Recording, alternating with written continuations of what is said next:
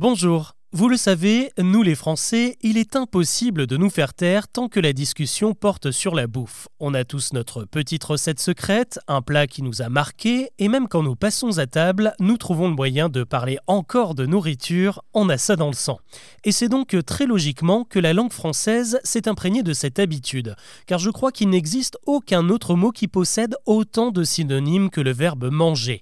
Il y a becter, damer, boulotter, casser la croûte, se baffrer, dévorer, s'envoyer, gueuletonner, grignoter.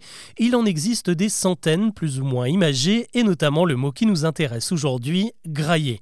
Je graille, tu grailles, nous graillons, j'ai trop envie de grailler, ce verbe est désormais un classique du langage urbain, mais d'où vient-il exactement?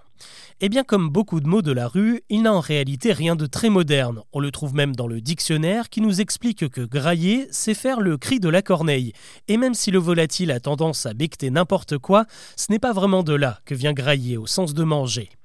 Il faut plutôt fouiller dans l'ancien français qui utilisait autrefois le verbe grailler avec un i tréma ou encore grailler avec un e accent aigu qui signifiait faire rôtir à la broche.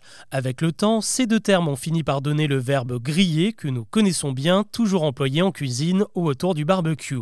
Au Moyen Âge, quand on faisait grailler une pièce de viande au-dessus du feu, les seigneurs se réservaient les meilleurs morceaux et laissaient les restes, le plus souvent des bouts de gras ou de peau qu'on appelait des d'où l'expression sentir le graillon.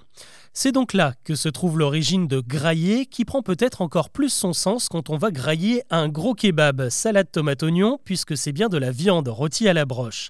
Le langage urbain a tout de même fini par le moderniser puisque grailler est souvent utilisé sans sa terminaison je te laisse, je vais aller graille. Il a même fusionné avec une autre langue sous sa forme graillave, ce qui le fait ressembler de loin à chourave, marave ou poucave. Ça, c'est de l'argot que l'on doit au parler gitan qui a énormément influencé le français D'ailleurs, je vous en reparlerai dans l'épisode de demain.